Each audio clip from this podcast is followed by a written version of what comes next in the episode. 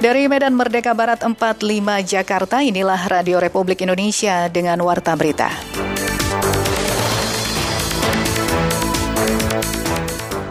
Kita tempatkan personel dari polisi dan dari Kementerian Perindustrian, khususnya di beberapa produsen besar, melekat 24 jam untuk mengawasi proses produksinya di aset recovery dan penyelamatan keuangan negara, PPATK telah melaksanakan hal-hal sebagai berikut. Pertama, hasil analisis PPATK di tahun 2021 telah turut berkontribusi dalam penanganan kasus korupsi yang berdampak pada pemasukan bagi keuangan negara. Sari Berita, Polri dan Kementerian Perindustrian akan membentuk Satgas Gabungan terkait penyalahgunaan minyak goreng. DPR meminta PPATK meningkatkan SDM guna mencegah kerugian negara, khususnya tindak pidana pencucian uang. Pulih dari cedera, penggawa Garuda Nusantara Ronaldo Kuateh memastikan kondisinya dalam keadaan prima. Pendengar inilah warta berita selengkapnya hari ini Selasa 5 April 2022 bersama saya Luna Elia.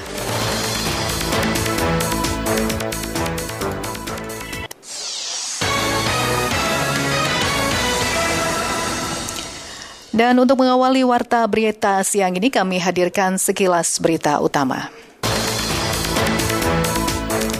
Menteri Koordinator Bidang Politik Hukum dan Keamanan Menko Polhukam Mahfud MD menyatakan Muhammad Natsir adalah sosok perekat perjanjian suci bangsa Indonesia. Natsir menurut Mahfud MD adalah orang yang melakukan mosi integral ketika Indonesia terancam pecah sesudah perjanjian meja bundar. Dalam kesempatan ini Mahfud mengurai peran Muhammad Natsir dalam rentetan sejarah perjuangan berdirinya Negara Kesatuan Republik Indonesia yang berdasarkan Pancasila.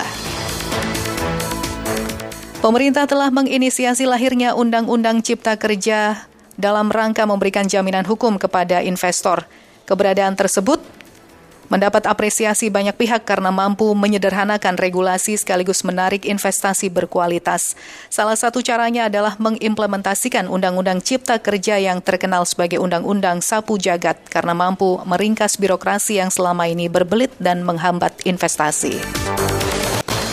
Staf ahli bidang regulasi penegakan hukum dan ketahanan ekonomi Kementerian Koordinator Bidang Perekonomian Ellen Setiadi menyatakan kalau penerapan Undang-Undang Cipta Kerja akan lebih mempermudah pelaku usaha bisa mendapatkan perizinan. Baginya segala aturan tersebut memungkinkan supaya pihak pemerintah daerah tidak menerbitkan aturan yang ternyata bertentangan dengan pihak pemerintah pusat. Manajer Atletico Madrid Diego Simeone memuji gaya permainan menyerang Manchester City dengan sejumlah pemain yang bertalenta. Meski Atletico pernah mengalahkan Manchester United di leg kedua 16 besar Liga Champions yang dihelat di Stadion Old Trafford pada Rabu lalu, Simeone enggan meremehkan Manchester City. Baginya, City merupakan favorit di ajang Liga Champions.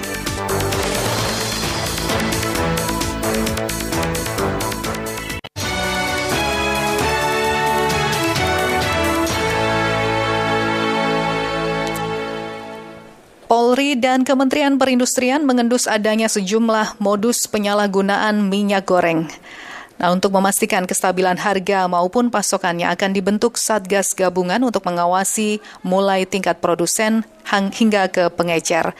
Berikut kita akan simak laporannya bersama reporter Agus Wijananto.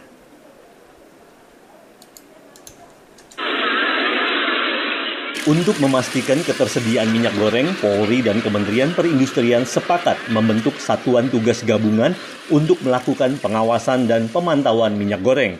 Karena dari hasil evaluasi bersama, ditemukan adanya berbagai modus seperti pengemasan ulang, munculnya merek baru di pasar yang selama ini tidak pernah ada, penyalahgunaan minyak goreng curah untuk industri, dan sebagainya. Oleh karena itu, Kapolri Jenderal Listio Sigit Prabowo menegaskan Satgas gabungan ini akan memantau dan mengawasi mulai dari tingkat produsen sampai ke pengecer. Kita tempatkan personel dari polisi dan dari Kementerian Perindustrian, khususnya di beberapa produsen besar, melekat 24 jam untuk mengawasi proses produksinya.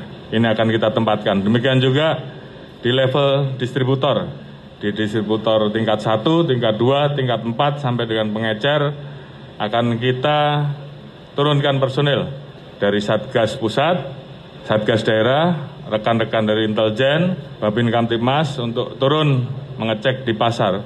Sehingga rangkai rangkaian bisnis proses mulai dari produsen, distributor sampai dengan pasar ini betul-betul bisa kita awasi dengan baik. Sementara itu Menteri Perindustrian Agus Gumiwang Kartasasmita menyatakan koordinasi dan kerjasama dengan Polri ini diharapkan bisa menstabilkan harga maupun pasokan minyak goreng baik itu percepatan adanya supply keluar produksi dari produsen atau juga percepatan berkaitan dengan HET 14.000 di tingkat pengecer itu bisa dicapai. Lebih lanjut, Kementerian Perindustrian dan Polri juga sepakat untuk melakukan tindakan tegas terhadap semua pihak yang mencoba memanfaatkan keadaan ini dengan melakukan tindakan curang atau melanggar hukum.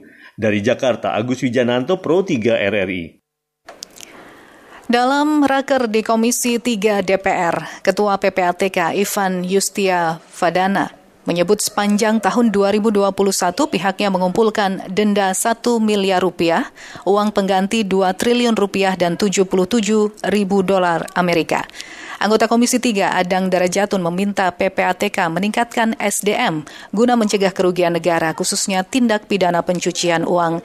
Selengkapnya kita akan simak laporan bersama Rizky Supermana apakah rapat kita pada hari ini bisa kita akhiri pukul 12.30 WIB you Komisi 3 DPR hari ini melakukan rapat kerja dengan Pusat Pelaporan dan Analisis Transaksi Keuangan PPATK membahas capaian dan program prioritas. Kepala PPATK Ivan Yustia Fanada menyebut PPATK telah melakukan sejumlah penyelamatan keuangan negara terkait pencucian uang, korupsi, dan lainnya. Ivan Yustia Fanada menyebut pihaknya telah mengumpulkan dana denda sebesar 1, miliar rupiah, menyita uang pengganti 20 triliun 960 miliar rupiah dan 77 ribu dolar Amerika Serikat aset recovery dan penyelamatan keuangan negara, PPATK telah melaksanakan hal-hal sebagai berikut. Pertama, hasil analisis PPATK di tahun 2021 telah turut berkontribusi dalam penanganan kasus korupsi yang berdampak pada pemasukan bagi keuangan negara dalam bentuk denda sebesar 1 miliar rupiah dan uang pengganti kerugian negara sebesar 20 triliun 967 juta 960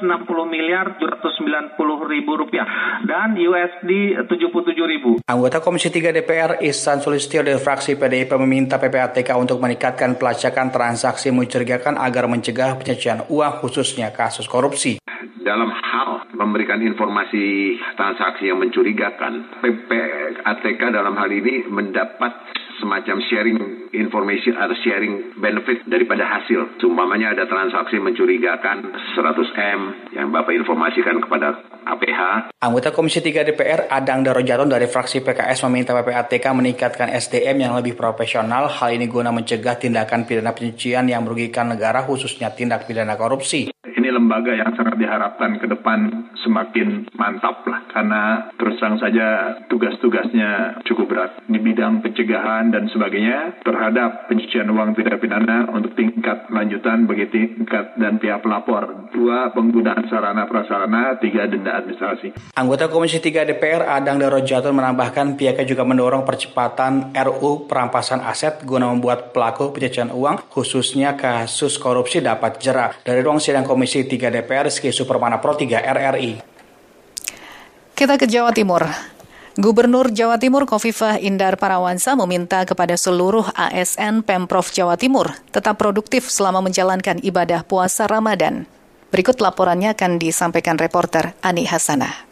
Puasa Ramadan bukan menjadi alasan bagi aparatur sipil negara ASN di lingkungan pemerintah Provinsi Jawa Timur, Pemprov Jatim untuk menurunkan produktivitas kinerjanya. Hal itu disampaikan Gubernur Jawa Timur Khofifa Indar Parawansa saat memimpin apel awal Ramadan tahun 2022 di halaman kantor Gubernur Jawa Timur, Jalan Pahlawan, Surabaya.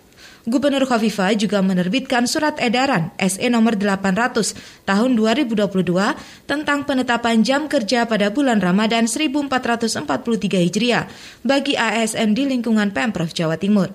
Sesuai SE Gubernur, selama bulan Ramadan, jam kerja ASN di seluruh biro, badan, dinas hingga semua UPT dinas yang ada di Pemprov Jawa Timur terbagi dalam dua aturan, yakni pemberlakuan lima hari kerja dan enam hari kerja.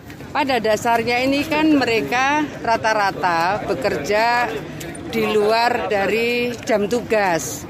Karena kalau katakan di Bapeda, di Disub, itu kalau musim-musim begini ya mereka bisa kerja 24 jam, LKPJ sedang dijalankan di Biro Pemerintahan, menyiapkan RKPD, tetapi resminya kan pasti ada regulasinya. Jadi tentu kita berharap bahwa produktivitas dari seluruh kinerja Pemprov tidak boleh berkurang. Itulah kenapa kemudian di awal Ramadan kita juga apel untuk menyamakan semua sinergitas di antara seluruh OPD yang ada. Sebagaimana SE Gubernur Jawa Timur untuk instansi biro, badan, dinas yang memperlakukan lima hari kerja, jam kerja selama bulan Ramadan dimulai pada pukul 8 sampai pukul 3 sore, pada hari Senin hingga Kamis. Sementara untuk hari Jumat, jam kerja pada pukul 8 pagi hingga pukul 3 lebih 30 menit waktu Indonesia Barat. Sedangkan bagi instansi yang menerapkan enam hari kerja, jam kerja dimulai pada pukul 8 hingga pukul 2 siang pada hari Senin sampai dengan hari Sabtu. Ani Hasana melaporkan. Sementara itu, saudara stok BBM jenis Pertalite di wilayah Kendari dan sekitarnya masih mencukupi hingga 10 kali lipat dari jumlah kebutuhan warga setiap hari. Dari Kendari, Sulawesi Tenggara kita simak laporannya bersama reporter Gafar. Memang di Kendari itu terdapat antrian beberapa kendaraan cukup lumayan panjang ya untuk jenis bahan bakar tipe Pertalite. Tetapi hal ini sebetulnya kita maknai sebagai lonjakan permintaan konsumsi. PT Pertamina Patra Niaga Regional Sulawesi memastikan stok BBM untuk jenis Pertalite di Terminal BBM Kendari dan pasokan di seluruh SPBU Kendari dalam keadaan aman. Humas Pertamina Patra Niaga Regional Sulawesi, Taufik Kurniawan mengakui antrian panjang kendaraan di sejumlah SPBU saat ini karena adanya peningkatan konsumsi masyarakat untuk jenis bahan bakar gasolin Pertalite RON 90. Namun menurut Taufik, saat ini Pertamina memiliki sistem digitalisasi SPBU sehingga stok BBM Pertalite di seluruh SPBU dapat terpantau meskipun terjadi lonjakan konsumsi 10 kali lipat.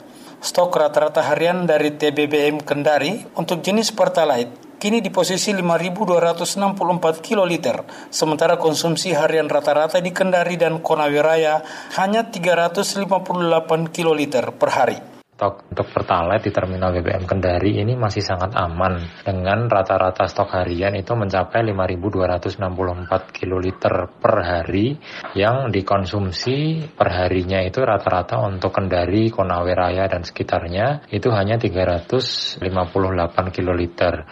Sehingga e, hal ini untuk harian itu kita apabila terjadi lonjakan permintaan 10 kali lipat pun kita masih uh, sanggup karena stoknya itu lebih dari 10 kali lipatnya. Taufik menambahkan PT Pertamina Patra Niaga menggandeng Pemprov, Pemda, aparat dan masyarakat untuk bersama-sama ikut mengawasi penggunaan BBM tepat sasaran sesuai spesifikasi kendaraannya. Jika masyarakat menemukan adanya penyalahgunaan dalam distribusi BBM, dapat dilaporkan ke aparat berwenang.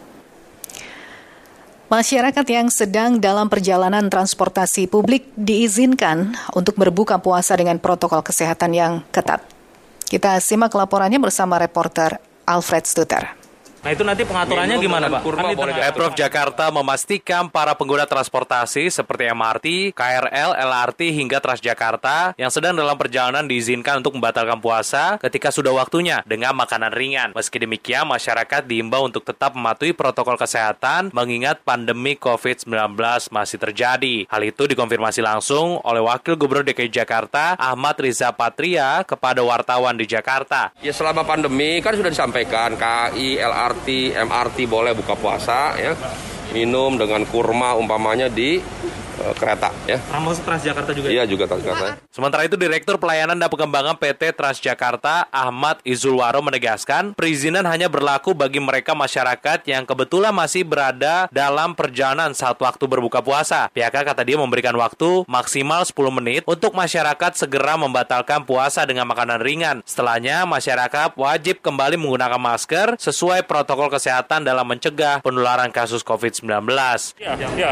Jadi uh, pandemi uh, bukan puasa bersa berbuka bersama bukan. Bukan buka bersama ya. Hanya saja uh, hanya pada pelanggan yang memang pada saat masuknya maghrib itu masih kebetulan berada di layanan Transjakarta uh, diizinkan untuk membatalkan uh, puasanya sebentar maksimal banget 10 menit baru setelah itu dia harus menggunakan masker lagi uh, apa sebagaimana protokol kesehatan semestinya gitu. Lebih lanjut Ahmad memastikan para petugas bakal mengawasi jalannya kebijakan ini pada layanan Transjakarta sehingga ia optimis perizinan ini tak akan menimbulkan penularan kasus COVID-19. Dari Jakarta, Alfred Suter Pro 3 RRI. Kita beralih ke informasi berikutnya dari Denpasar, Bali. Pelaku UMKM dituntut lebih inovatif dan cerdas dalam membaca peluang pasar. Langkah tersebut untuk meningkatkan daya saing. Laporan Diah Karisma dari RRI Denpasar yang pertama adalah produktivitas lah dan inovasi. Artinya untuk meningkatkan inovasi, nah kami pun kemarin berbagai upaya untuk meningkatkan daya saing usaha mikro kecil menengah dan UMKM terus dilakukan agar pelaku usaha sektor ini mampu bertahan dan lebih berperan dalam perekonomian nasional. Para pelaku UMKM dituntut bisa terus beradaptasi dengan tren saat ini melalui platform digital. Kepala Dinas Koperasi UMKM dan Perdagangan Kabupaten Klungkung Iwayan Ardiase dikonfirmasi RRI mengungkapkan ada sekitar 35 ribu lebih UMKM di Klungkung didorong untuk mengikuti pelatihan dan pendampingan yang bekerja sama dengan berbagai marketplace di Indonesia. Dukungan lainnya yang diberikan di antaranya melalui kemudahan izin berusaha, dukungan promosi, kemudahan akses pasar, serta dukungan permodalan baik melalui kredit usaha rakyat atau KUR maupun maupun bantuan pelaku usaha mikro atau BPUM. Di samping itu, pihaknya juga mendorong para pelaku usaha terus berinovasi melalui ekosistem digital untuk memastikan roda ekonomi tetap bergerak. Digitalisasi harus terus juga kita gencarkan supaya semua uh, eh, UKM kita ini harus melek dengan apa teknologi. Nah, digitalisasi ini kemarin sudah saya uh, usulkan waktu itu ada program BI ya, uh, Bank Indonesia. Nah, kan bangga buatan Indonesia kan. Sampai sekarang ada. Saya ngirim juga di sana berapa ada 176 untuk dilatih langsung ke perusahaan online. Sebelas yeah. salah itu Gojek, beli-beli, Lazada dan sebagainya. Pentingnya inovasi dan pemanfaatan teknologi digital juga diungkapkan Niputu Mirah Krisnayanti, pemilik gerai Bumi Mie Kebaya dan Endek. Mirah mengatakan pandemi COVID-19 tidak serta-merta menghentikan upayanya meningkatkan keterampilan usaha dan terus berinovasi mengikuti tren di masyarakat. Kalau kita untuk bisa bertahan di masa pandemi ini, kita menguatkan sosial media kita baik di TikTok, Facebook, Instagram. Jadi kita mengikuti semua apa yang ada lagi trennya kita ikutin. Mirah mengatakan pandemi COVID-19 tidak serta-merta menghentikan upayanya meningkatkan keterampilan usaha dan terus berinovasi mengikuti tren di masyarakat. Mirah lebih lanjut menuturkan berkat tingginya animo masyarakat menggunakan sosial media, gerai miliknya kini mulai bangkit meski omset yang dihasilkan tidak sebanding dengan sebelum pandemi COVID-19. Reporter RRI Denpasar, Dia Karisma melaporkan.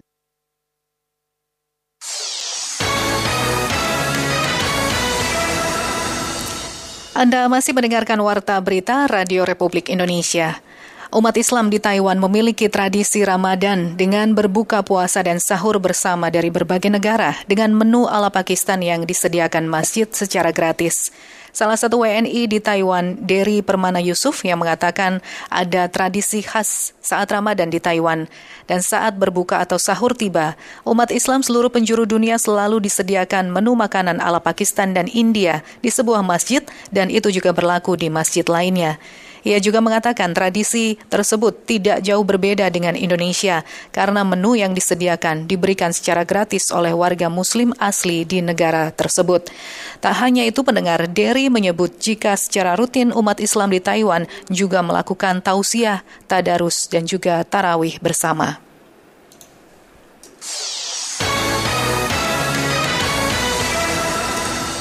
Kepolisian Australia pada Selasa menemukan jasad warga negara Inggris dan anak laki-lakinya berusia 9 tahun yang tewas dalam bencana longsor di jalur pendakian Taman Nasional Blue Mountains di dekat Sydney. Seorang perempuan berusia 50 tahun dan seorang pemuda berusia 14 tahun masih kritis setelah menjalani operasi, sementara seorang gadis berusia 15 tahun dirawat di rumah sakit. Demikian informasi dari Kepolisian Negara bagian New South Wales. Kelima orang itu adalah satu keluarga yang tengah berlibur di Australia. Mereka sedang berjalan di semak-semak di air terjun Wenford pada Senin sore ketika batu-batu berjatuhan dan menimpa empat orang dari mereka, dua di antaranya tewas. Para penyelamat memerlukan waktu lebih dari satu jam untuk mencapai lokasi kejadian dan sebuah helikopter digunakan untuk mengangkut korban.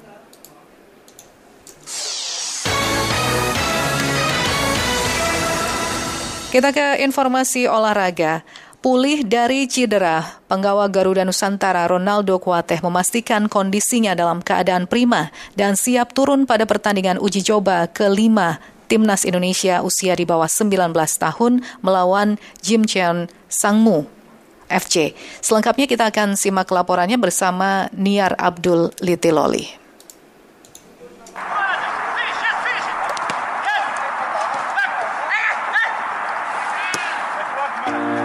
Tim nasional sepak bola Indonesia usia di bawah 19 terus berbenah sejak menjalani laga uji coba terakhir bersama timnas Korea Selatan sepekan lalu. Bahkan salah satu andalan lini depan Indonesia Ronaldo Joy Berakwate yang sempat didera cedera pun kini telah berlatih kembali usai lima hari menjalani masa pemulihan.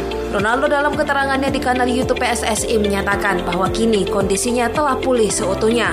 Ronaldo juga mengaku siap jika dibutuhkan oleh tim saat laga uji coba melawan Kim Cheon Sangmu FC nanti Ya, puji Tuhan, saya sangat senang saya sekarang bisa kembali ke lapangan setelah mungkin ada lima lah, lima hari saya tidak latihan di lapangan, hanya di gym. Puji Tuhan, saya, saya sudah ikut latihan dan semoga besok saya siap untuk bermain Ya, semoga di pertandingan besok kami bisa memberikan permainan yang terbaik. Apa yang diinstruksikan oleh pelatih kami bisa lakukan dengan baik dan semoga kami bisa berhasil. Sementara itu dari kesempatan berbeda, pelatih kepala timnas Indonesia Sintayong menyebut program latihan masih dalam tahap penyempurnaan pada teknik dasar para pemain seperti passing, heading hingga jumping. Oh, 오늘은 우리 선수들 어, 경기 중에 어, 패스와 uh, hari ini dan kemarin uh, materi latihan sama. Uh, jadi uh, ada beberapa kekurangan uh, saat pertandingan uh, seperti passing uh, jadi hari ini fokus ke latihan passing, dan saat berita ini disiarkan, timnas Indonesia usia di bawah 19 tengah dalam pertandingan melawan Kim Cheon Sangmo FC. Pertandingan ini merupakan uji coba timnas Indonesia yang kelima selama menjalani pemusatan latihan di Korea Selatan. Pada laga berlangsung di Auxiliary Mini Stadium Daegu, Korea Selatan. Dari Jakarta, Mira Abdul Pro 3 RRI. Sementara itu, Saudara, Persebaya Surabaya sudah mulai mematangkan persiapan dengan menyeleksi para pemain muda yang berkualitas menghadapi kompetisi sepak bola Liga 1 Indonesia mendatang. Kita akan simak laporan bersama reporter Agustin Irdiani, reporter RRI Surabaya kan dari Surabaya. Tetapi kalau memang dari luar ada yang bagus, tetap aja saya ambil kalau anak ini punya punya prospek cerah, punya sesuatu yang bisa berkembang. Persebaya selalu identik dengan pemain muda. Komposisi pemain mudanya yang berkualitas banyak mendapatkan apresiasi berbagai pihak selama musim kompetisi 2021-2022. Pelatih Persebaya Aji Santoso mengatakan tidak ingin asal mengambil pemain muda. Aji mengaku ingin pemain muda yang berkualitas tidak hanya dari internal Persebaya. Jika dirasa mampu secara keahlian dan berpotensi masih berkembang, maka akan terpilih. Ambil pemain muda itu tidak hanya sekedar pemain muda, ya pemain muda yang berkualitas, pemain muda yang kira-kira bisa mengikuti apa yang saya inginkan. Kalau ada pemain muda yang bagus, kenapa enggak? Tetap menjadi prioritas uh, internal Persebaya dengan catatan dia layak. Uh, warna Persebaya bahwa akan uh, memunculkan pemain-pemain muda ini tetap, tetapi tentunya pemain-pemain muda yang memang bisa berkembang. Persebaya sendiri mentargetkan pada musim 2023-2024 mendatang akan diperkuat oleh semua pemain muda dari kompetisi internal. Melalui rapat kerja Persebaya amatir sebanyak 20 klub internal Persebaya telah bersepakat menyamakan visi mencetak pemain nasional. Direktur amatir Persebaya Saleh Hanifah menjelaskan program kegiatan klub internal selama satu tahun ke depan salah satunya yakni pembinaan usia dini. Bahkan hal itu sejak lama dilakukan dengan menggelar kompetisi internal di beberapa kelompok umur. Program kita dari dulu memang membina pemain muda. Kan kita di internal 20 klub ini punya komitmen untuk membangun mulai dari usia dini. Jadi ada kompetisinya di usia dini, ada turnamennya. Bahkan di tahun 2022 ini ada kompetisi bukan turnamen lagi U13. Sejalan betul sebenarnya. Jadi sebelum ada pernyataan haji pun kami sudah mempersiapkan tim memang usia dini yang kita butuhkan karena kita mencetak pemain bukan untuk membawa tim. Karena hmm. tim di internal kan nggak nggak ada hanya untuk untuk bina saja. Membina terus membentuk tim untuk kejuaraan yang diselenggarakan Askot PSSI Surabaya, Aspro PSSI Jatim, PSSI Pusat. Itu di kelompok SIA itu yang kita siapkan. Tujuannya untuk apa? Untuk persebaya ke senior dan tim nasional. Sementara untuk musim depan persebaya memulai persiapan di mana salah satunya yakni mengumpulkan pemain muda U19 dan U20 yang merupakan produk internal Persebaya. Haji Santoso ingin melihat kemampuan pemain muda dalam satu uji coba. Jika dirasa bagus dan berpotensi untuk berkembang, maka bukan tidak mungkin akan masuk ke dalam tim senior. Agustin Irdiani melaporkan.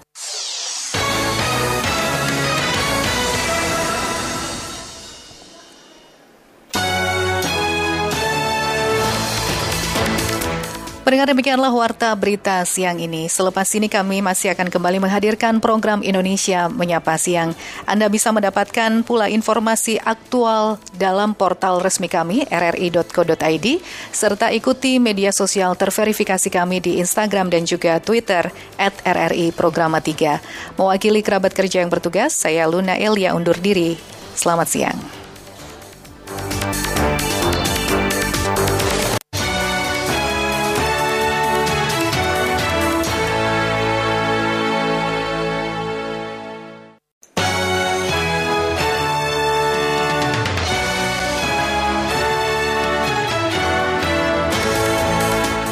Dari Medan Merdeka Barat 45 Jakarta inilah Radio Republik Indonesia dengan Warta Berita.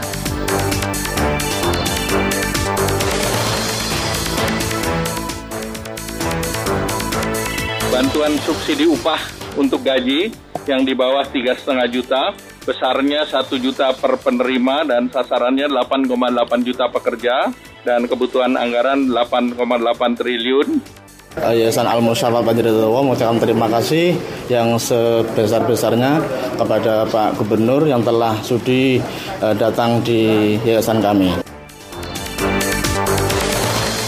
Sari berita, pemerintah akan memberikan bantuan perlindungan sosial tambahan guna mengatasi kenaikan harga sejumlah komoditas pangan dan energi.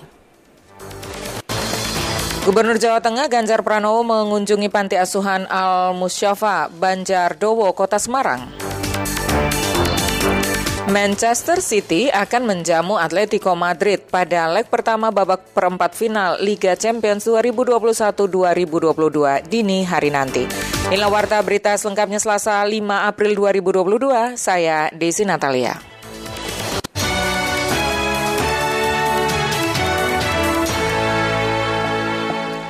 Saudara mengawali warta berita malam ini kami hadirkan sekilas berita. Direktur Jenderal Informasi dan Komunikasi Publik Dirjen IKP Kementerian Komunikasi dan Informatika Kominfo Usman Kansong berharap agar Dewan Pers menyerahkan naskah akademik terkait dengan hak penerbit publisher rights ke Kominfo. Hal itu dikatakan Usman dalam forum Merdeka Barat 9 yang disiarkan di platform Zoom Meeting disaksikan dari Jakarta pada Selasa ini. Komisi Pemberantasan Korupsi KPK mengungkapkan sejumlah potensi korupsi yang kerap terjadi pada sektor kesehatan dengan modus operandi yang digunakan pun hampir sama di setiap daerah. Ketua Tim Satuan Tugas Wilayah 1 Direktorat 1 Koordinasi Supervisi KPK, Maruli Tuamanurung di Medan, Selasa, menilai sektor kesehatan rawan dikorupsi karena anggarannya yang besar. Modus operandi pertama, kata Maruli, adalah pengadaan barang dan jasa, dan itu berpengaruh terhadap penurunan kualitas pelayanan kesehatan.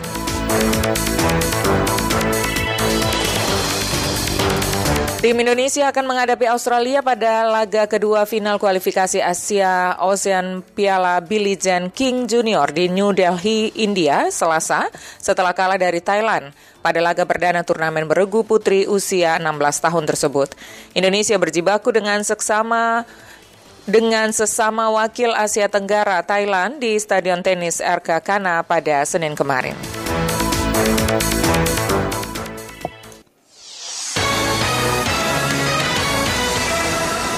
Pemerintah akan memberi bantuan perlindungan sosial tambahan guna mengatasi kenaikan harga sejumlah komoditas pangan dan juga energi akibat perang yang terjadi di Ukraina. Dalam kesempatan yang sama, Menteri Keuangan Sri Mulyani menyebut bahwa kenaikan harga barang akan menjadi ancaman yang akan dihadapi masyarakat ke depannya. Laporan disampaikan Pradipta Rahadi. Assalamualaikum warahmatullahi wabarakatuh. Salam sejahtera buat kita semua yang kami hormati Bu Menteri. Perang yang terjadi di Ukraina memberi dampak ancaman besar bagi dunia. Ancaman inflasi juga kini menjadi hal yang diantisipasi oleh pemerintah Indonesia. Menteri Koordinator Bidang Perekonomian Erlangga Hartarto mengatakan, pemerintah akan segera menyalurkan bantuan subsidi upah atau BSU untuk pekerja dengan besaran gaji di bawah Rp3.500.000. Masing-masing penerima akan mendapatkan bantuan senilai 1 juta rupiah. Hal itu disampaikan Menko Erlangga dalam keterangan pers usai menghadiri sidang Kabinet Paripurna di Istana Kepresidenan Jakarta pada hari ini. Erlangga mengatakan setidaknya terdapat 8,8 juta pekerja yang menjadi sasaran program bantuan tersebut, sehingga dibutuhkan total anggaran senilai 8,8 triliun rupiah. Hingga kini hal teknis mengenai program bantuan tersebut masih dalam proses pembahasan pemerintah. Selain BSU dalam sidang kabinet, berdasarkan keterangan Erlangga juga muncul usulan agar bantuan Presiden Usaha Mikro BPUM kembali disalurkan untuk masyarakat. Kemudian juga program BLT Dana Desa untuk terus dilanjutkan. Dan ada program baru yang diarahkan Bapak Presiden, yaitu bantuan subsidi upah untuk gaji yang di bawah tiga setengah juta, besarnya satu juta per penerima dan sasarannya 8,8 juta pekerja dan kebutuhan anggaran 8,8 triliun. Dan tadi juga ada usulan dari uh, Banpres untuk usaha mikro yang nanti akan uh, di, di uh, juga diagendakan. Besarannya 600 ribu per penerima. Ini sama dengan PKL WT dalam kesempatan yang sama, Menteri Keuangan Sri Mulyani menyebut bahwa kenaikan harga barang akan menjadi ancaman yang akan dihadapi masyarakat ke depan selain ancaman pandemi COVID-19. Sehingga pihaknya bersama dengan Kementerian Koordinator Bidang Perekonomian akan mengelola strategi APBN untuk bisa menyalurkan bantuan kepada masyarakat. Itu memberikan daya tambah dari sisi penerimaan negara namun di sisi lain masyarakat juga akan merasakan rambatan dari inflasi global tersebut yang kemudian perlu untuk diputuskan langkah-langkah untuk e, menjaga kalau dulu tantangan dan ancaman bagi masyarakat adalah pandemi, sekarang tantangan dan e, ancaman bagi masyarakat adalah kenaikan dari barang-barang tersebut. Nah, dari sisi APBN kita akan terus merumuskan langkah-langkah bagaimana tambahan kenaikan penerimaan ini bisa dialokasikan secara tepat. Tadi Bapak Presiden telah menginstruksikan seperti yang disampaikan Pak Menko untuk kita melihat secara detail harga-harga pangan dan harga-harga energi dan pilihan-pilihan kebijakan yang bisa kita ambil. Program bansos lain yang akan segera diluncurkan oleh pemerintah yaitu bantuan langsung tunai atau BLT minyak goreng. Sama halnya dengan BSU, atau bantuan subsidi upah, BLT minyak goreng rencananya juga akan disalurkan pada bulan April ini, yaitu sebesar Rp300.000 untuk tiga bulan hingga bulan Juni 2022. Dari Jakarta, Pradipta Rahadi, Pro 3 RRI. Kebut kecepatan vaksinasi gerai vaksin di kawasan Pantai Indah Kapuk digelar malam hari pada bulan Ramadan. Rian Suryadi berikut melaporkan. Gerai vaksinasi Merdeka selama Ramadan tetap digelar di bulan suci Ramadan 1443 Hijriah. Di kawasan Jakarta Utara sebanyak 18 gerai vaksin digelar pada malam hari. Kapolres Metro Jakarta Utara Kombes Pol Wibowo mengatakan kegiatan ini sengaja digelar malam hari dalam rangka pencepatan vaksinasi COVID-19. Selama Ramadan, gerai vaksinasi dibuka malam hari, yaitu pada waktu berbuka puasa tepatnya pukul 18.00 sampai pukul 23.00 waktu Indonesia Barat. Meski saat ini sedang bulan Ramadan, tak menyurutkan niat aparat kepolisian dari Polres Metro Jakarta Utara untuk tetap mempercepat vaksinasi. Kegiatan vaksinasi sengaja di malam hari tersebut dengan alasan agar tidak mengganggu masyarakat yang beraktivitas di siang hari dan saat sedang berpuasa. Membuka gerai vaksinasi saat malam hari, kata Wibowo, sekaligus bertujuan memudahkan masyarakat yang memang belum menerima dosis vaksin. Dengan begitu, masyarakat yang berpuasa pada siang hari ataupun mereka yang sibuk bekerja bisa menyempatkan waktu malam hari untuk menerima dosis vaksin. Apalagi pada gerai vaksinasi Merdeka di kawasan Pantai Indah Kapuk seperti gerai-gerai lainnya. Vaksinasi COVID-19 menyediakan dosis pertama, kedua, ataupun ketiga alias booster. Wibowo menambahkan, gerai vaksinasi ini dibuka selama bulan Ramadan di seluruh wilayah Jakarta Utara di bawah koordinasi Polsek dan jajaran. Yaitu memberikan kemudahan dan percepatan kepada masyarakat yang mungkin di siang hari ada aktivitas kegiatan bekerja. Ya. Sengaja kita buka untuk malam hari. Dan kita mulai pada pukul 18.00 sampai dengan pukul 23.00. Dalam setiap gerai vaksinasi, petugas menyasar sekitar 400 peserta setiap harinya. Sementara itu, salah seorang warga Tanjung Priuk, Mahmuda, mengungkapkan senang adanya vaksinasi booster yang digelar di kawasan wisata Pantai Indah Kapuk tersebut. Mahmuda pun sengaja datang ke kawasan Pantai Indah Kapuk selain biar badan sehat dan juga karena ingin mendapatkan vaksin booster demi syarat pulang kampung ke kawasan Cilacap saat lebaran nanti. Ini berarti vaksin pertama, kedua booster, booster ya Bu ya? Iya, buat kita syarat ke mana-mana kan harus pakai itu kan Pak syarat. Vaksinasi Merdeka malam hari di tidak hanya didatangi warga Jakarta Utara saja, tapi juga warga luar Jakarta. Gerai vaksin ini akan dibuka sampai waktu mendekati Lebaran. Pelayanan vaksinasi yang disediakan kepada masyarakat juga tidak hanya vaksinasi booster, namun juga layanan vaksin pertama dan kedua untuk anak-anak dan lanjut usia. Adapun jenis vaksin yang disediakan adalah Moderna dan AstraZeneca. Dari Jakarta, Rian Suryadi, 3 RRI. Gubernur Jawa Tengah Ganjar Pranowo mengunjungi panti asuhan Al Musyafa Banjardowo Kota Semarang sekaligus berinteraksi dengan puluhan santri dari berbagai daerah se-Jawa Tengah. Berikut informasi selengkapnya disampaikan oleh Lukis Setiawan. Tabuhan rebana dan alunan solawat dari santriwan dan santriwati menyambut kedatangan Gubernur Jawa Tengah Ganjar Pranowo di Yayasan Al Musyafa Banjardowo Genuk sore kemarin. Ngabuburit kedua Ganjar kali ini dilaksanakan di wilayah paling timur kota Semarang. Yayasan Musyafa dihuni 30 santriwan dan santriwati dari berbagai daerah di Jawa Tengah. Al Musyafa Banjardowo, Arif Haryanto mengatakan, santriawan-santriawati berasal dari Kabupaten Brebes, Demak, Wonosobo, Semarang, dan kebanyakan dari Batang. Rasa senang pun ia sampaikan ketika kehadiran orang nomor satu di Jawa Tengah ini tiba di kediamannya. Yayasan Al Musyafa Banjardowo mengucapkan terima kasih yang sebesar-besarnya kepada Pak Gubernur yang telah sudi uh, datang di yayasan kami. Uh, kami telah terbantu banyak banget. Ya untuk mengajari mengenai akhlak budi pekerti ya biar nanti di masyarakat kan banyak dari beberapa apa itu agama aliran juga itu untuk uh, mengantisipasi untuk membentengi di pondok ini dulu itu. Senada diungkapkan santriwati panti asuhan Al Musyafa Banjardowo, Nafisatul Fitriyah dan Ulfiatus Solehah. Keduanya nampak senang begitu bahagia bisa bertemu secara langsung dengan orang nomor satu di Jawa Tengah ini. Karena ketemu orang penting di Jawa Tengah ini. Oh, nyangka deh? Tidak nyangka. Pesan nyangka banget bisa pesan apa aja sama Pak Gubernur? Terus belajar yang giat, tidak boleh membuli teman. Semangat belajar. Semangat belajar. Sementara itu, Gubernur Jawa Tengah Ganjar Pranowo usai kegiatan menyebutkan dalam kesempatan tersebut pihaknya bertemu dengan pengurus yayasan dan berharap agar anak-anak diberi bekal kehidupan yang baik untuk masa depannya. Sebelum di panti asuhan ini, Ganjar menyempatkan menengok dan memberikan bantuan kepada dua rumah yang tidak layak huni di Kelurahan Bengetayu, Kulon. Rumah tersebut milik keluarga Marsyuni dan keluarga Kotimah. Lukis Tiawan melaporkan.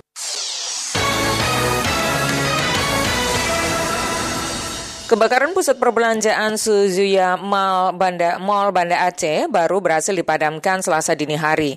Lebih dari 12 petugas 12 jam petugas keba pemadam kebakaran berjibaku memadamkan api yang membakar pusat perbelanjaan terbesar di Banda Aceh tersebut. Laporan disampaikan Munjir Permana.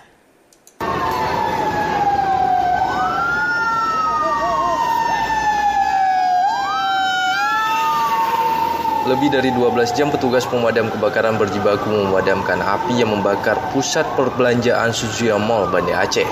Sejak dini hari tadi, 21 armada pemadam kebakaran dikerahkan ke lokasi kejadian. Dilaporkan kebakaran terjadi pada siang kemarin sekitar pukul 11.30 waktu Indonesia Barat. Petugas sempat berhasil mengendalikan api sejak siang kemarin. Namun saat setelah dilakukan pendinginan, pada pukul 19.30, api kembali membesar dan melahap seluruh isi bangunan dari lantai 1 hingga lantai 4 gedung Suzuya Mall. Kepala Bidang Pencegahan Dinas Pemadam Kebakaran dan Penyelamatan Kota Banda Aceh Nasri mengatakan, api sulit dipadamkan karena petugas sulit menjangkau ke titik api. Bahkan dua orang petugas pemadam kebakaran terpaksa dilarikan ke rumah sakit karena mengalami sesak napas. Nasri menyebutkan seluruh isi bangunan pada lantai 1 hingga lantai 4 gedung Suzuya Mall terbakar habis dan tidak bisa diselamatkan. Selain itu, kondisi gedung pun mengalami rusak berat. Udah, udah padam itu jam 6, jam 5 dan 6 udah padam, nggak ada lagi apa-apa. Nah, yang namanya ini kebakarannya barang, sulit untuk ditembus dengan api, karena barangnya ketindis. Kita ya kita tembus adalah di luarnya aja. Tapi di dalamnya masih ada api, masih ada bara. Bara ini terus pelan-pelan dia akan jadi api lagi. Sementara itu, Camat Jaya Baru Mai Indra Guswita mengatakan imbas dari kebakaran pusat perbelanjaan Suzuya Mall menyebabkan aliran listrik di wilayah Kecamatan Jaya Baru padam. Namun dia memastikan tidak ada rumah warga yang terdampak akibat kebakaran tersebut. Untuk saat ini rumah warga masih aman, Pak ya? Aman, aman semua aman semua. Ada instruksi pemadaman nggak, Pak? Uh, pemadaman apa? Pemadaman listrik gitu. Pemadaman listrik ya sekarang kita kondisinya memang dipadamkan untuk untuk menghindari itu ya karena memang listrik kan berjalan terus. Uh, pastinya pihak pemadam tentunya pihak pemadam telah inilah telah antisipasi. Pantauan RRI siang tadi, sejumlah armada pemadam kebakaran masih bersiaga di lokasi kejadian. Para petugas masih melakukan upaya pendinginan yang difokuskan pada lantai 2, lantai 3, dan lantai 4 gedung. Sementara Jalan Teku Umar yang mengarah ke Suzuya Mall masih diblokade oleh petugas kepolisian. Dari Banda Aceh, Munjir Permana melaporkan. Mengantisipasi terjadinya kekeringan lahan pertanian, Dinas Pertanian Kota Padang menyediakan pompa air. Petani dapat meminjam pompa air dimaksud pada penyuluh pertanian setempat. Selengkapnya disampaikan Melati Oktawina. Belum, belum ada sampai sekarang. Jadi tengah penyuluh masih masih bisa mengantisipasi. Musim kemarau yang terjadi sejak beberapa pekan terakhir belum berdampak pada kekeringan lahan pertanian di Kota Padang. Sebab kendati cuaca panas terik, tetapi kelembaban udara masih terjaga.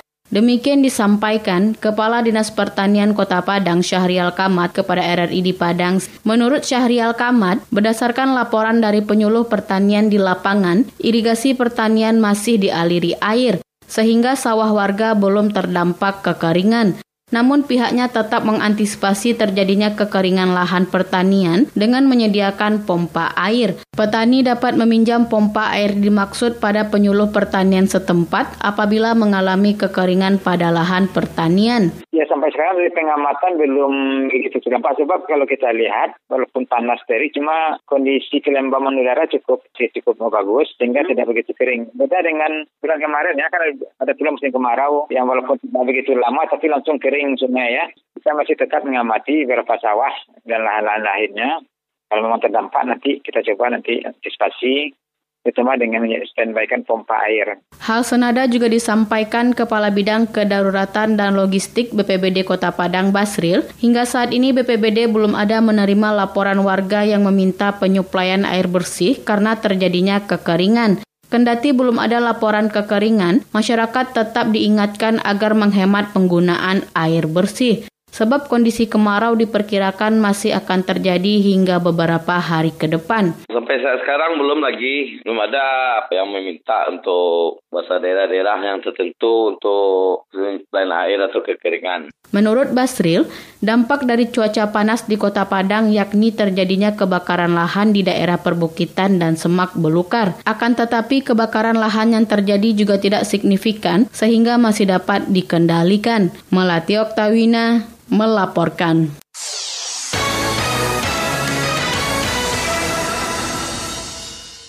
Anda masih mendengarkan Warta Berita Radio Republik Indonesia.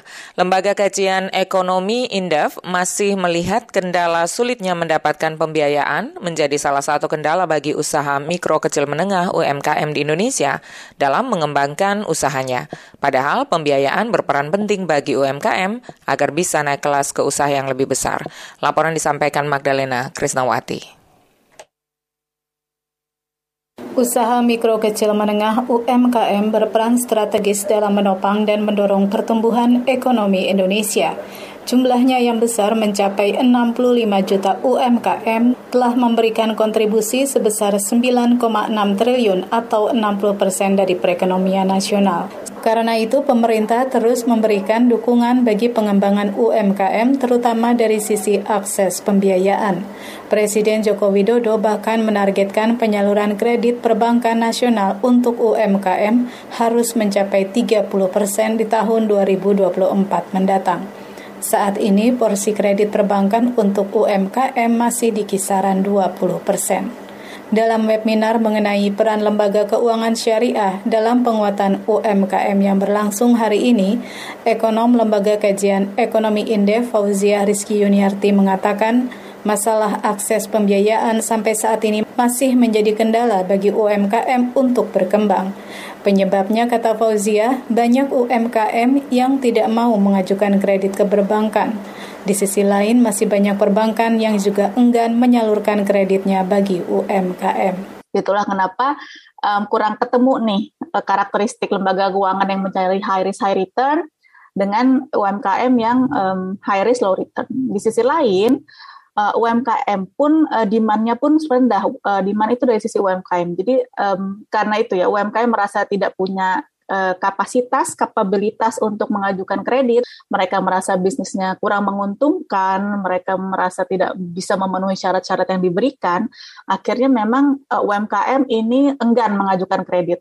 Untuk mengatasi kendala akses pembiayaan ini, Fauziah menilai lembaga keuangan syariah mulai dari perbankan, fintech, dan koperasi berbasis syariah dapat meningkatkan perannya dalam menyalurkan pembiayaan untuk memperkuat UMKM. Merespon pernyataan tersebut, Direktur Bisnis Retail Bank Syariah Indonesia Koko Alun Akbar mengatakan, BSI berkomitmen memberikan dukungan pada UMKM dengan memberikan fasilitas kredit usaha rakyat atau KUR maupun fasilitas pembiayaan komersial lainnya. Pada Desember 2021, porsi pembiayaan bagi UMKM yang disalurkan BSI sudah sebesar 23 persen dengan nilai mencapai 171,9 triliun. Menurut Alun Akbar, penyaluran pembiayaan UMKM oleh BSI telah banyak membantu UMKM untuk naik kelas. Data di kita sampai saat ini eh, yang sudah naik kelas itu hampir 2,1 triliun nilainya. Pelakunya banyak, pelakunya kalau nggak salah itu hampir 285 ribu lebih lah. Jadi memang kita ikutin eh, beberapa UMKM kita dari yang kecil kemudian naik, dan seterusnya. Direktur Bisnis Retail Bank Syariah Indonesia, Koko Alun Akbar, lebih lanjut mengatakan, ke depannya jumlah UMKM akan terus bertambah di Indonesia dengan potensi pertumbuhan 1 hingga 2 persen.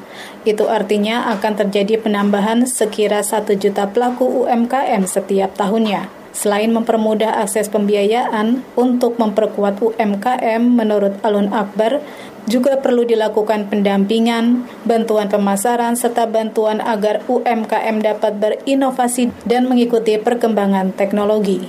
Magdalena Krisnawati, Pro 3 RRI.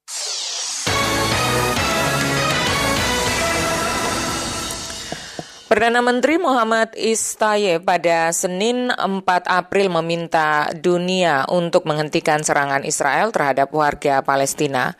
Sebuah pernyataan resmi menyebutkan bahwa Istaye menyampaikan permintaannya itu selama rapat Kabinet Otoritas Palestina yang digelar di kota Ramallah, tepi barat. Ia meminta masyarakat internasional agar menyetop serangan sekaligus mengakhiri pelanggaran ekstremis Israel terhadap kesucian Masjid Al-Aqsa apalagi mengingat persiapan mereka untuk menyerbu masjid selama bulan suci Ramadan. Kompleks Masjid Al-Aqsa merupakan situs suci bagi kaum muslim, juga kaum Yahudi yang menyebut kompleks itu sebagai Bukit Bait Suci. Beralih ke berita luar negeri lainnya, Menteri Transportasi Jalan dan Jembatan Bangladesh, Obaidul Quader, mengatakan jembatan Padma sebesar terbesar di negara itu akan dibuka untuk lalu lintas pada Juni tahun 2022 ini. Pernyataan itu disampaikan oleh Kuader dalam sebuah pertemuan di Dhaka yang membahas tentang kemajuan proyek tersebut. Menurut sang menteri, keseluruhan pekerjaan dalam proyek pembangunan jembatan jalan raya rel serbaguna yang dijuluki Jembatan Padma Impian Bangladesh itu saat ini sudah mencapai 92 persen. Sejumlah orang bekerja di lokasi pembangunan proyek jembatan serbaguna Padma di Munsigans, pinggiran kota Dhaka, Bangladesh pada 12 September 2021. Bagi warga Bangladesh, sebuah mimpi akan menjadi kenyataan.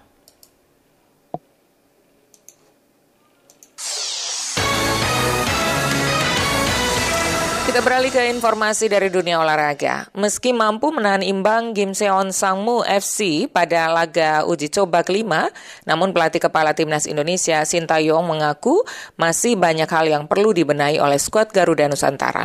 Laporan disampaikan Niar Abduliti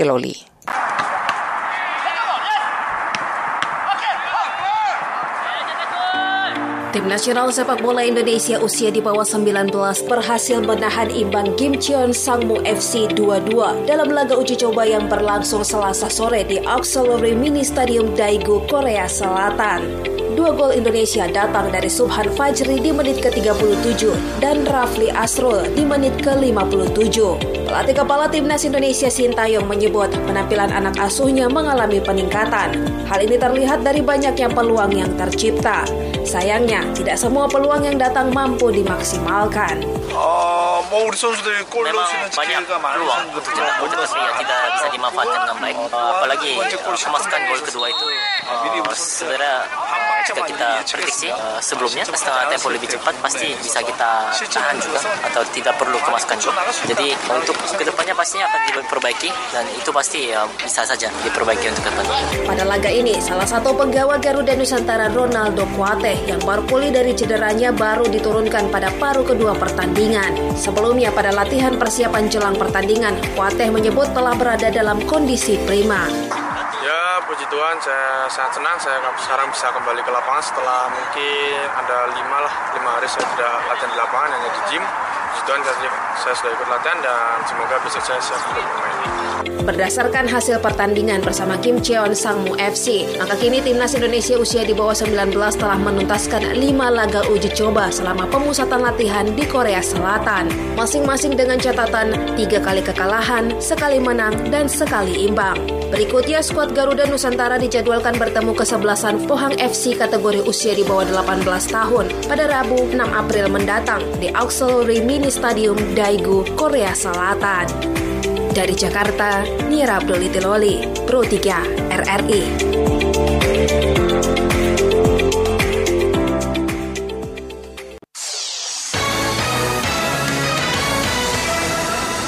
Manchester City akan menjamu Atletico Madrid pada leg pertama babak perempat final Liga Champions 2021-2022 dini hari nanti di Etihad Stadium.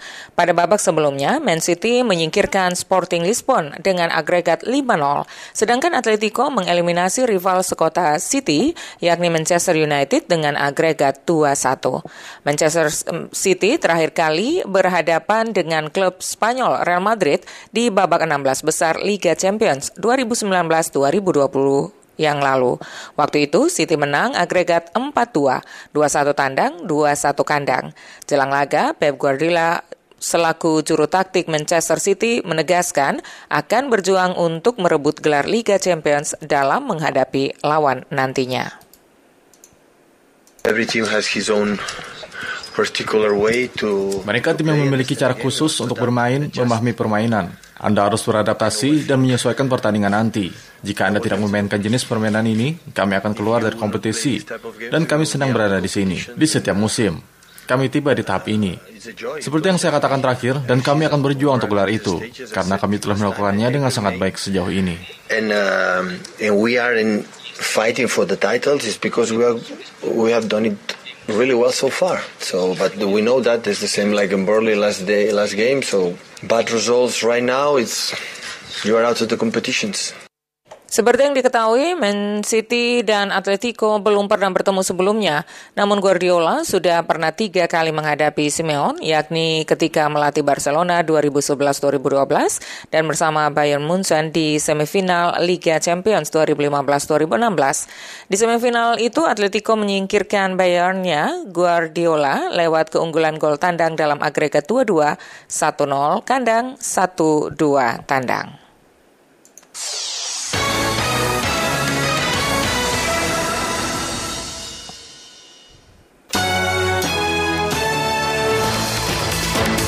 Saudara, selepas ini kami akan kembali menghadirkan Indonesia Menyapa Malam. Dapatkan juga beragam informasi aktual dari portal resmi kami rri.co.id, serta ikuti juga media sosial terverifikasi kami di Instagram dan Twitter at RRI Programa 3. Saya Desi Natalia, selamat malam.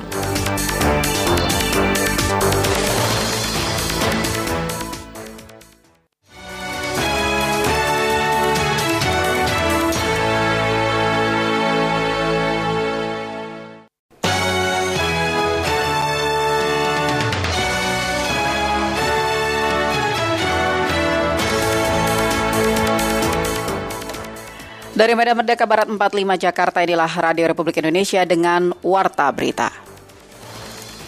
Mentega itu harganya naik dari sebelumnya itu kisaran 20.000 per kilo, sekarang harga 22.000 per kilo. Saya yakin siapa pun pemimpin yang terpilih itu terjadi karena ridhonya ya dan saya yakin akan mampu mengemban amanah.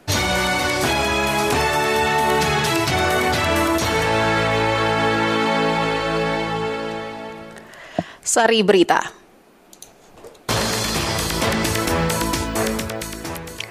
Memasuki hari kedua Ramadan 1443 Hijriah 2022 Masehi, sejumlah jenis sembako mulai mengalami lonjakan harga. Pertemuan tahunan Pacific Asia Travel Association Sweden Chapter di Stockholm dimanfaatkan Indonesia untuk ajang promosi. PBSI Jawa Timur harus bekerja keras meningkatkan prestasi olahraga bulu tangkis.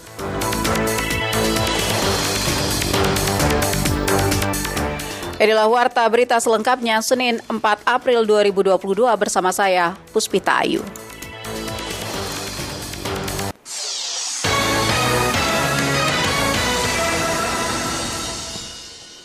Mengawali berita pagi ini kami hadirkan sekilas berita.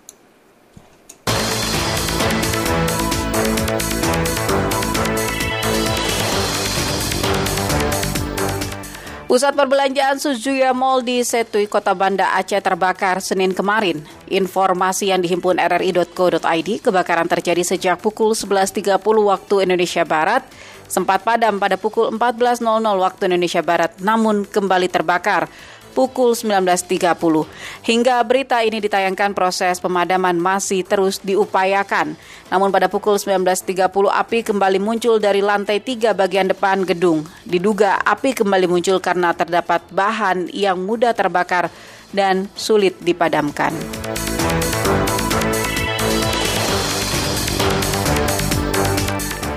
Staf khusus Menteri Ketenagakerjaan Dita Indasari mengungkapkan nota kesepahaman tentang penempatan dan perlindungan pekerja migran Indonesia di sektor domestik di Malaysia, salah satunya akan meningkatkan pendapatan atau gaji.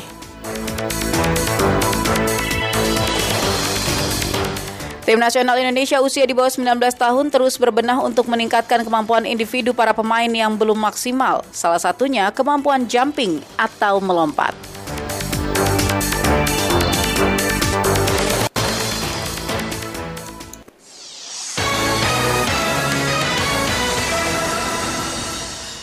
Informasi pertama pendengar memasuki hari kedua Ramadan 1443 Hijriah atau 2022 Masehi, sejumlah jenis sembako mulai mengalami lonjakan harga. Laporan selengkapnya Martina dari Toli Toli. Salah seorang pedagang di Pasar Bumi Harapan Fahmi ketika ditemui RRI menjelaskan, sejumlah bahan pokok mengalami kenaikan sejak awal bulan Januari hingga memasuki awal bulan April 2022. Bahan pokok tersebut antara lain telur ayam dengan ukuran kecil dijual perak Rp45.000, sebelumnya Rp43.000. Harga minyak goreng kemasan sebelumnya Rp14.000 per liter naik menjadi Rp25.000 per liter. Sementara itu mentega sebelumnya dihargai Rp20.000 per kilo, sekarang naik menjadi Rp22 per kilo. Sementara itu gula pasir pasir sebelumnya di harga 13.000, kini naik menjadi 15.000 per kilo. Harga sejumlah sembako mengalami kenaikan disinyalir disebabkan naiknya tarif angkutan kontainer. Mentega itu harganya naik dari sebelumnya itu kisaran 20.000 per kilo, sekarang harga 22.000 per kilo. Menanggapi hal itu, Rosmina, salah seorang warga di Toli-Toli mengatakan sejumlah kebutuhan bahan pokok mulai lonjakan harga dan harus segera mendapatkan penanganan dari pemerintah. Seperti apa langkah intervensi yang dibangun agar tidak terjadi kelangkaan di lapangan? Anggapannya boleh sih dikasih turun karena orang tidak mampu babeli beda dengan orang kan beda-beda. Hmm. Orang ini kasih tidak mampu. Hmm. Jadi tidak bisa bah. tidak mencukupi lah. Rosmina berharap harga kebutuhan pokok dapat kembali normal dan dapat dinikmati semua kalangan. Reporter RRI Tolotoli, Martina Musadi, melaporkan. Sementara itu, Bulog Kota Bau-Bau menjamin stok beras yang dimiliki dapat mencukupi kebutuhan masyarakat hingga Hari Raya Idul Fitri nanti. Adapun stok beras tersebut masih ada sekitar 400 ton. Mengenai hal itu, Afrian Syah menyampaikan laporan selengkapnya. Kalau beras kan masih masih aman lah sampai lebaran masih ada sekitar 400 ton. Kantor Bulog Kota Bau-Bau menjamin stok beras yang ada di gudangnya dapat mencukupi kebutuhan masyarakat di wilayah kerjanya selama Ramadan hingga Lebaran 2022. Kepala Bulog Kota Bau-Bau Ardiansa mengungkapkan stok beras yang dimiliki saat ini masih ada sekitar 400 ton, sedangkan stok terigu tersisa 2 ton. Tetapi lanjut Ardiansa untuk terigu dalam waktu dekat pihaknya akan mengajukan permintaan ke Bulog Provinsi Sulawesi Tenggara untuk penambahan stok. Kalau beras kan masih masih aman lah sampai lebar masih ada sekitar 400 ton. Terigu sekarang masih ada stok 2 ton. Nah nanti kalau habis kita berapa lagi minta kita minta lagi 3 ton untuk persiapan. Kalau gula sendiri bang? Gula belum ada sebenarnya. Sementara itu lanjut Ardiansa, untuk saat ini stok gula pasir di gudang Bulog Bau-Bau kosong alias tidak ada. Atas kondisi itu, pihaknya sudah mengajukan permintaan stok sebanyak 25 ton. Namun Ardiansa mengatakan stok gula pasir yang diberikan kemungkinan hanya 15 ton. Diperkirakan stok gula pasir itu akan masuk ke gudang Bulog Bau-Bau pada pertengahan April 2022 ini. Reporter RRI Bau-Bau, Afriansa, melaporkan.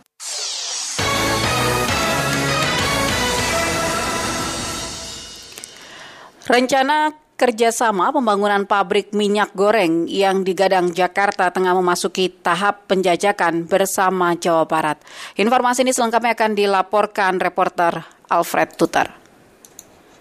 Uh, kita sedang Rencana kerjasama pembangunan pabrik minyak goreng yang digadang Pemprov Jakarta telah masuk di tahap penjajakan dengan Jawa Barat. Direktur Utama Food Station Pamriyadi menyebutkan dari hasil penjajakan terbaru muncul penawaran pabrik dibangun di Purwakarta yang merupakan lahan milik BUMD PT Agro Jabar. Meski demikian, ia menekankan proses pembangunannya masih membutuhkan waktu yang panjang sebab menurutnya butuh waktu hingga 2 tahun lamanya untuk membangun pabrik pemurnian atau refinery. Sedangkan untuk membangun pabrik kemasan memakan waktu sampai satu tahun lamanya.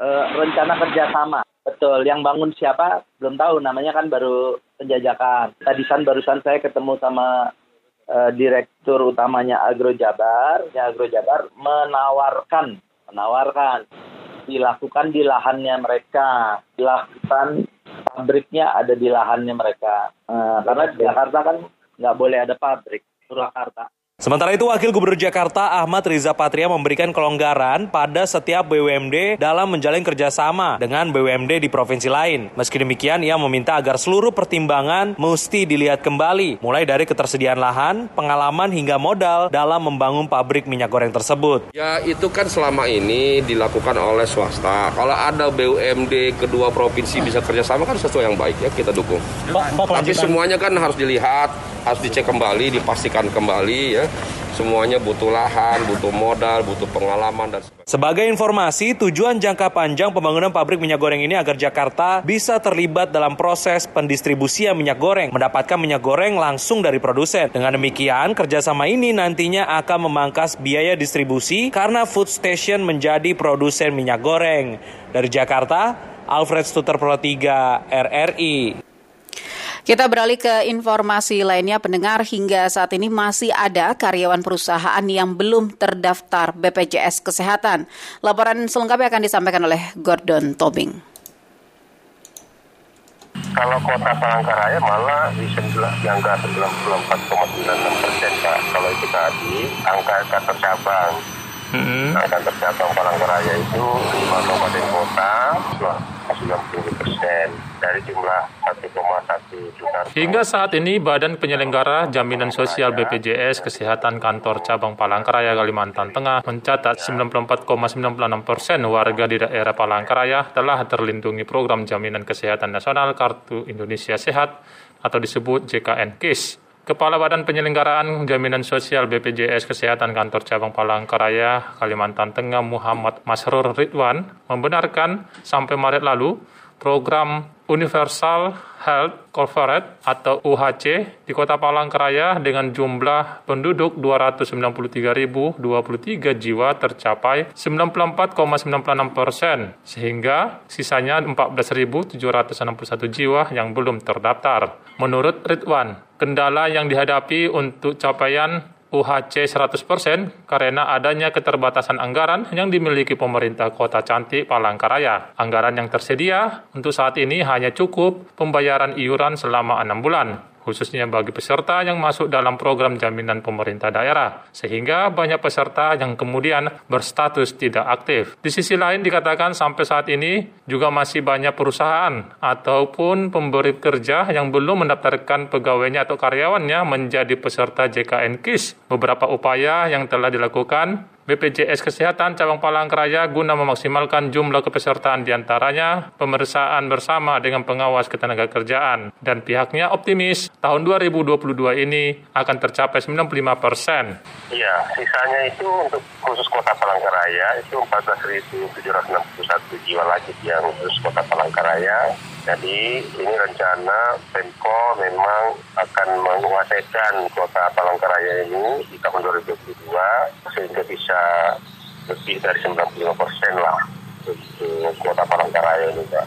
Sementara terkait masih adanya perusahaan yang belum mendaftarkan karyawannya ke BPJS Kesehatan, Jasa Tarigan, pengurus Serikat Buruh Kalimantan Tengah, menilai pemilik perusahaan itu tentu telah melanggar aturan yang ada. Berdasarkan aturan ketenaga kerjaan, karyawan wajib didaftarkan mengikuti BPJS Kesehatan. Menurut dia, jika ada karyawan perusahaan belum terdaftar, artinya perusahaan telah melalaikan amanah undang-undang ketenaga kerjaan itu sendiri. Ya, ketentuan kan jelas bahwa saya setiap pengusaha diwajibkan mendaftarkan pekerjaannya di BPJS Kesehatan. Arti itu wajib ya, wajib itu harus tidak terdaftar. Tentu kewajiban perusahaan tidak dilaksanakan kan, kan itu pastinya. Artinya di situ ya kelalaian ataupun sengaja ataupun lalai perusahaan itu tidak melakukan pendaftaran kan begitu itu itu memang sudah salah perusahaan sudah jelas. Jika saya dengan ketenaga kerja itu melalui serikat pekerja dan serikat buruh di perusahaan masing-masing agar menyampaikan aspirasi itu ke perusahaan. Kalau bisa resmi aja serikat menulis surat ke perusahaan dan ditembuskan ke BPJS dan instansi ketenaga kerjaan Jasa Tarigan menghimbau kepada karyawan yang belum terdaftar agar melapor ke pengurus serikat buruh di daerah masing-masing agar dijembatani untuk mendaftar di BPJS Kesehatan. Gordon Tobing melaporkan.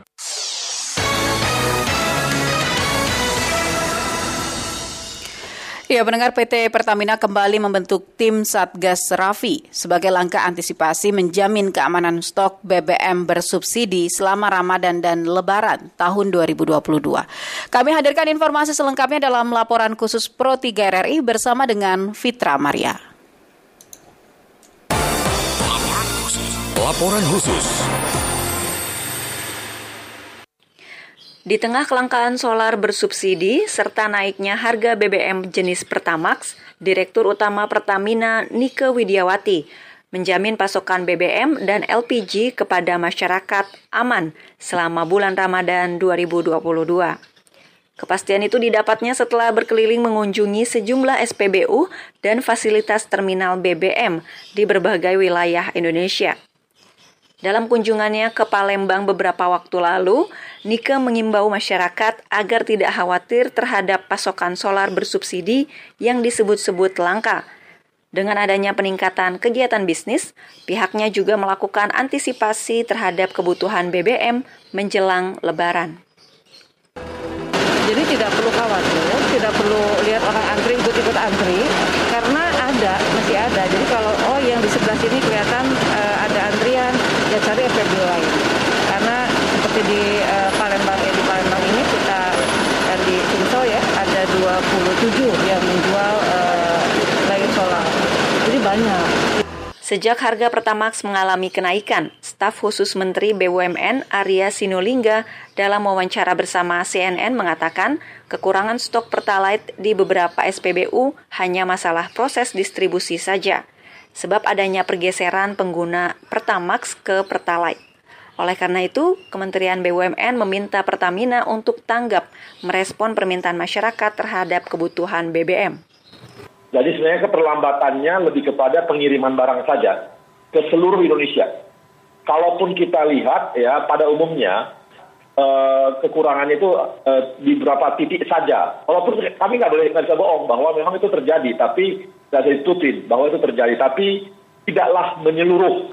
Makanya sekarang juga kami minta Pertamina setiap ada laporan masyarakat mengenai ada SPBU yang kosong ataupun yang tidak e, terpenuhi pertalite, maka kita akan minta Pertamina untuk secepatnya juga memasok laporan yang ada.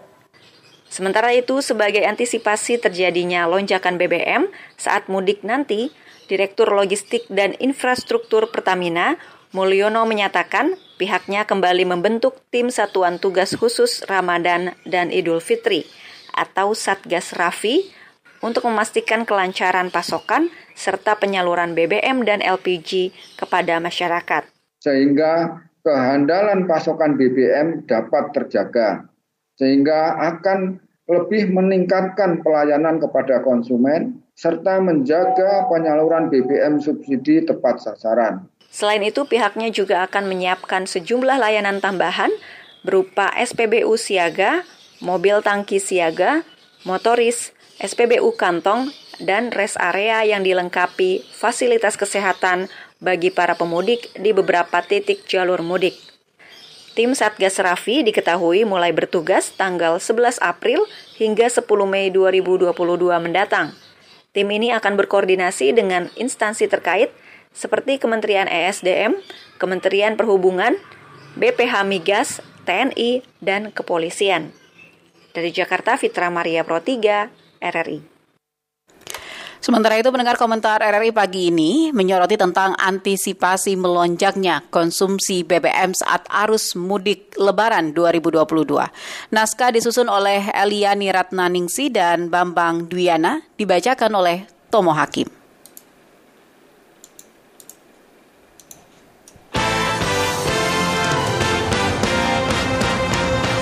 Editorial Selamat pagi, pendengar RRI. Kebijakan pemerintah yang mengizinkan masyarakat melakukan mudik pada lebaran tahun ini disambut baik sejumlah pihak. Meski menetapkan sejumlah syarat yang harus dipenuhi bagi mereka yang akan pulang ke kampung halaman untuk berlebaran, namun hal tersebut tidak menyurutkan keinginan sebagian besar masyarakat untuk tetap mudik tahun ini. Di satu sisi, kebijakan ini dapat menggeliatkan kembali sektor ekonomi, khususnya transportasi dan pariwisata, karena potensi pergerakan orang yang sangat masif pada saat arus mudik dan balik lebaran. Namun di tengah rencana mudik yang sedang disusun, masyarakat menyoroti tentang kenaikan harga BBM dan fenomena kelangkaannya di sejumlah daerah. Apalagi menurut survei pemerintah, jumlah pemudik pada tahun 2022 diprediksi tembus mencapai 79 juta masyarakat didominasi pengguna kendaraan pribadi dibanding kendaraan umum. Setelah dihapusnya tes antigen atau PCR, potensi penggunaan moda sedikit bergeser, meskipun penggunaan angkutan pribadi tetap terbanyak. Berdasarkan survei potensi pergerakan masyarakat selama angkutan lebaran 2022 yang dilakukan tanggal 9 hingga 21 Maret lalu oleh Kementerian Perhubungan, mengungkap akan ada sekitar 21 juta orang atau 26 persen pemudik menggunakan mobil pribadi, diikuti sepeda motor 18 persen atau 14 juta orang. Sementara diprediksi sebesar 16 persen atau 12 juta warga menggunakan bus dan 12 persen atau 9 juta orang memilih menggunakan moda transportasi udara atau pesawat. Sudah semestinya potensi pergerakan masyarakat saat lebaran ini dapat diantisipasi lebih dini oleh pemerintah bukan hanya fokus pada masalah potensi penyebaran virus COVID-19, namun juga pada pasokan bahan bakar bagi kendaraan masyarakat, terutama bagi mereka yang akan mudik. Kenaikan harga BBM non-subsidi seiring dengan nilai keekonomian mengikuti harga minyak dunia menyebabkan pergeseran pola konsumsi BBM masyarakat. Naiknya harga BBM Pertamax atau RON 92 membuat masyarakat ramai-ramai beralih menggunakan BBM Pertalite yang memiliki RON 90. Bahkan Pertamina mencatat lonjakan konsumsi Pertalite pasca kenaikan harga Pertamax mencapai 10 hingga 15 persen dari kuota penyaluran. Kenaikan harga BBM ini juga perlu diperhatikan oleh pemangku kebijakan dalam mempersiapkan arus mudik dan balik. Bukan hanya harga Pertamax, bahan bakar pesawat Aftur juga ikut mengalami kenaikan. Dan hal ini diperkirakan bisa berdampak pada angkutan mudik tahun ini. Ketika harga aftur naik signifikan, maskapai penerbangan akan menghadapi dilema. Apabila mereka tidak menaikkan harga tiket, pilihannya bisa antara rugi atau tidak melakukan layanan penerbangan. Untuk itu pemerintah diharapkan segera menyikapi kondisi ini. Apakah akan memberikan kebijakan-kebijakan temporer dengan seperti subsidi atau full surcharge agar pelayanan tetap berjalan atau kebijakan lainnya? Selain itu, pemerintah juga diharapkan dapat mengantisipasi lonjakan konsumsi BBM yang diprediksi akan terjadi saat arus mudik lebaran nanti. Dengan menjamin stok BBM aman, diharapkan tidak lagi terjadi antrian kendaraan di pos pengisian BBM sehingga masyarakat tetap bisa mudik dengan aman dan nyaman. Sekian komentar. Selamat pagi.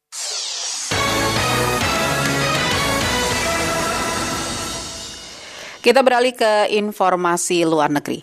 Pertemuan tahunan Pacific Asia Travel Association atau PATA Sweden Chapter di Stockholm dimanfaatkan Indonesia untuk mempromosikan pembukaan kembali kegiatan pariwisata tanah air kepada warga Swedia. Pada pertemuan ini turut dipresentasikan pula kesiapan Indonesia dalam menyambut wisatawan asing dan sejumlah kebijakan untuk mendukung pembukaan sektor pariwisata pasca pandemi.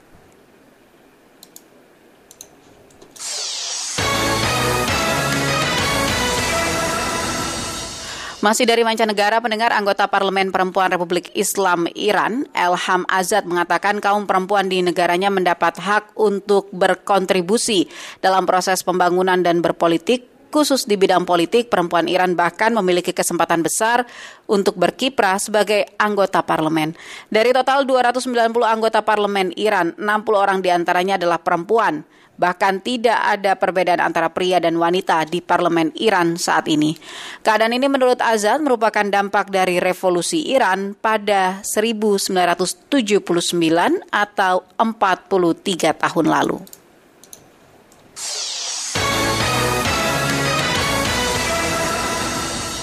Selanjutnya kabar dari dunia olahraga, PBSI Jawa Timur harus bekerja keras meningkatkan prestasi olahraga bulu tangkis, apalagi Jawa Timur dikenal menjadi salah satu sentra lahirnya pebulu tangkis nasional. Oni Arianto melaporkan. Cabang olahraga bulu tangkis sebagai cabang olahraga andalan Indonesia di setiap event pertandingan internasional diharapkan bisa terus melahirkan atlet bulu tangkis yang berkualitas. Tidak terkecuali di Jawa Timur yang juga menjadi salah satu sentra lahirnya pebulu tangkis nasional. Pulung Kausar, Kepala Dinas Pemuda dan Olahraga Kadispora Jawa Timur berharap Ketua Umum PBSI Jawa Timur bisa bekerja keras dan dapat mengemban amanah dalam memajukan olahraga bulu tangkis. Uh, dalam urusan olahraga itu saya juga menyampaikan sama dengan tadi. Saya yakin siapa pun pemimpin yang terpilih itu terjadi karena ridhonya ya dan saya yakin uh, akan mampu mengemban amanah mungkin itu ya. Jawa Timur juga mengingatkan memiliki manajemen yang baik, PBSI Jawa Timur akan mampu melaksanakan tugas lebih profesional sehingga PBSI Jawa Timur akan mampu menghadapi tantangan yang dihadapi serta dapat mencapai tujuan dalam mewujudkan prestasi olahraga. Tantangan yang dihadapi cabang olahraga tidak terkecuali bulu tangkis, yakni tingginya tuntutan publik terhadap prestasi olahraga yang terus meningkat, menjadikan olahraga sebagai instrumen pembangunan dan desentralisasi pembangunan olahraga. Oni Arianto melaporkan. Masih dari olahraga pendengar pebalap Aprilia Racing Alex Espargaro memenangi MotoGP Argentina 2022 Senin kemarin waktu Indonesia Barat. Menjalani duel sengit lawan George Martin di sirkuit Termas de Rio Hondo Santiago, Espargaro berhasil menjadi yang tercepat. Alex mengambil alih balapan akhirnya tercapai di lap ke-21 saat ia mampu mengalahkan Martin di tikungan Dua lap kemudian, Alex sempat melebar dan nyaris disalip Martin sebelum mengamankan posisinya. Martin akhirnya finish kedua dan Alex Rins di podium ketiga. Di tempat keempat ada Joan Mir dan Francesco Bagnaia. Bagnaia tampil hebat setelah hanya start dari posisi ke-14 dan menyalip lawan-lawannya untuk berada di urutan kelima.